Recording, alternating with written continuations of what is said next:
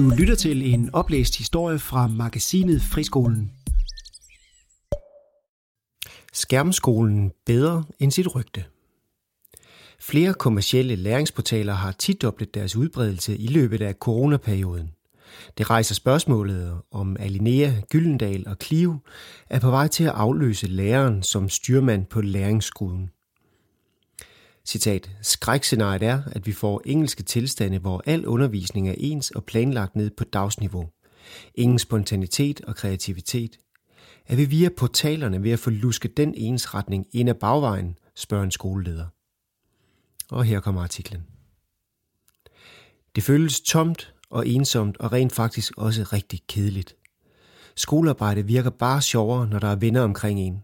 Både dem, der er positive, men faktisk også dem, der brokker sig og åbner vinduerne. Udsagnet kommer fra Ronja Paulsen, der er elev i 9. klasse på Middelfart Friskole. Og hun er langt fra den eneste.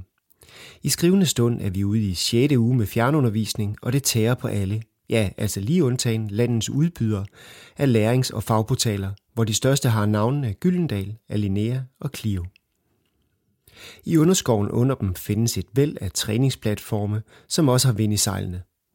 For eksempel oplevede matematikfæsser.dk en vækst i antallet af besøgende på 300 procent. På blot en dag blev der besvaret 5 millioner matematikspørgsmål. Hos Gyldendal oplevede forlaget en 1000% stigning på deres træningsplatform til matematik, QuickMat. Tallene viser tydeligt, at coronasituationen har fået lærerne, og nu også forældrene, på alle landets grundskoler til at kigge efter løsninger, som kan aktivere eleverne uden lærerstyring.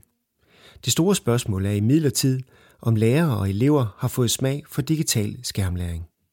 Citat. Jeg er bekymret for, at portalerne er med til at skabe en ensretning for måden, vi som skoler laver undervisning på. Det er snublende let at vælge portalerne og trykke på de samme tekster, siger Vibeke Helms, skoleleder på den fri hestehaveskole ved Hammel. På hendes skole har lærerstaben forsøgt sig med forskellige portaler, da de i coronatiden blev åbnet gratis op. Og specielt træningsplatformene var fine til webprøver, matematik, grammatik og stavning, oplevede udskolingslærer Louise Hesselberg Nielsen. Citat. Det er jo let og håndgribeligt for eleverne at bruge, men det vil jo være frygteligt, hvis vi skulle undervise i lyrik på Gyldendal-måden hver gang. Vi skal helt sikkert have de kritiske briller på og holde fast i vores lærerfaglighed, siger hun. På Middelfart Friskole er oplevelsen den, den samme. Der er meget tid sparet for læreren, når eleverne træner færdigheder og bliver rettet og får feedback af computeren. Den sparede tid skal bruges til dialog med eleverne. Citat. Når eleverne kører portalforløb, så forsvinder de ind i skærmen. Der er så mange valgmuligheder, og de opsøger en masse viden. Men vi mangler den faglige snak i klassen. Det er som om, de bare jagter svar. For mig ligger der mere læring i processen end i selve svaret, siger Malene Georgi Slot, som har 6. til 9. klasse i matematik og naturfag på Middelfart Friskole. Sammenfattet ser lærerne og ledelsen på de to friskoler en stribe udfordringer ved at overdrage lærerens mange faglige overvejelser til kommercielle platforme. Citat. Altså, indholdet er jo lækkert og indbydende og nemt at bruge, men ønsker vi godt nok, at kommercielle forlag skal harmonisere og monopolisere den måde, vi laver undervisning, spørger Vibeke Helms retorisk og fortsætter. Jeg ved godt, at der ikke er noget, som tvinger os, men prøv at se, hvad der sker i kommunerne. Lærerne har mindre forberedelsestid, og så kan en platform være løsningen på at nå det hele. Du skal som lærer være fast i kødet for at gå imod den tendens, siger hun. Jeppe Bundsgaard er professor på Danmarks Institut for Pædagogik og Uddannelse, Aarhus Universitet. Han har i overvis forsket i digitale læremidler og måden, de bliver anvendt i hele uddannelsessektoren. Han trækker linjer tilbage til 50 års udvikling i skole-IT, som på mange måder har været en bumlet vej. Tiden kan inddeles i fire perioder, som starter med datalærer tilbage i 80'erne og slutter med faget teknologiforståelse, som i dag prøves af på 46 folkeskoler. Datidens pioner på området, professor Peter Nauer, argumenterede for, at børnene skulle have større forståelse for maskinrummet på computeren, og altså forstå, hvordan en computer tænkte. Med andre ord, være med medskabere i stedet for bevidstløse forbrugere af ukendte systemer. Citat. I dag viser PISA-målingerne, at danske børn og unge er i toppen i forhold til at være parate til at anvende IT. Det er også det, som vi ser i coronaperioden. De logger ind og kører løs, siger professor Jeppe Bundsgaard. Men historien viser også, at adgangen til IT ikke kan stå alene. I nullerne og tierne blev der brugt store statslige summer på at få mere IT ind i uddannelsesinstitutionerne. Først med fokus på hardware og netværk, så teknikken rent faktisk virkede. Så kom iPad'en i 2010, som alle jo måtte have. Citat.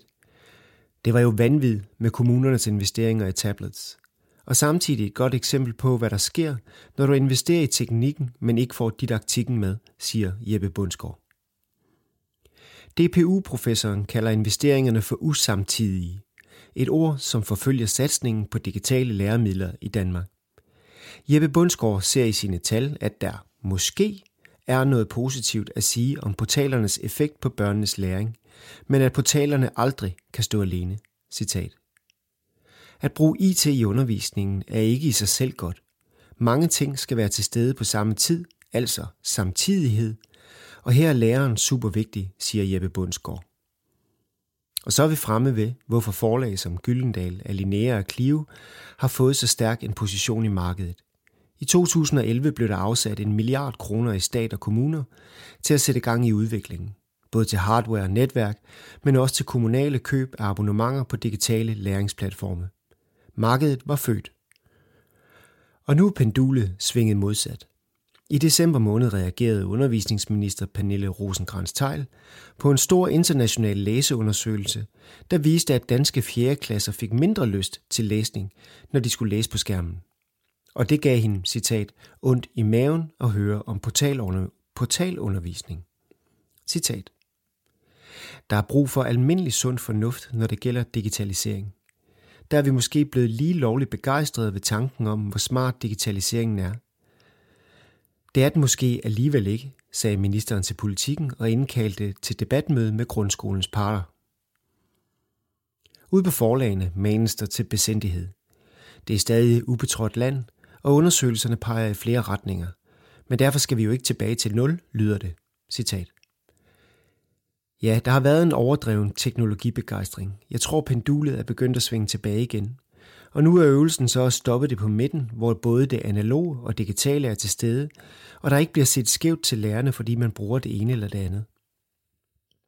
Hvis pendulet svinger tilbage, hvor vi kom fra, så er vi jo lige vidt, siger Cliff Hansen, direktør i forlaget Alinea og formand i Foreningen Danske Undervisningsforlag.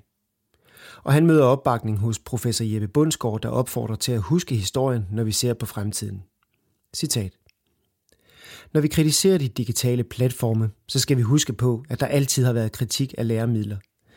Jeg lavede på et tidspunkt en analyse, hvor kritikken af flere lærebogssystemer var voldsommere end den, vi møder af platformene i dag, siger han og fortsætter. Og jeg er ikke mere bekymret nu, end jeg har været tidligere. Digitale platforme har alle mulige potentielle problemer, og derfor er det vigtigt, at vi hele tiden diskuterer dem, siger han og fortsætter. Vi har i Danmark altid haft et kommercielt marked for læringsmidler, og i mine øjne har vi været for ukritiske. Nogle af de nye spillere på markedet ser mere på profit end på dannelse, og markedet er fyldt med både trygt og digitalt materiale, som er virkelig ringe, siger han, og trækker den vigtigste gatekeeper ind i kampen. Citat. Altså, jeg er ikke afklaret, om det er godt eller skidt. Derfor er det så vigtigt, at vi har lærerne, som tænker innovativt og bruger deres faglighed til at vælge mellem de mange tilbud. Og så er vi tilbage hos lærerne i Middelfart og Hammel, som i skrivende stund underviser på afstand og savner at være i klasserummet med eleverne. Citat. Jeg er ikke negativ over for digitalisering, men coronaen har bekræftet mig i, hvor vigtigt den faglige dialog i klassen er. Jeg kan faktisk godt lide, når hele klassen taler i munden på hinanden om et emne. Den ivrighed møder du altså ikke, når du sidder bag skærmen i hver sit univers, siger Malene Georgi Slot. Citat.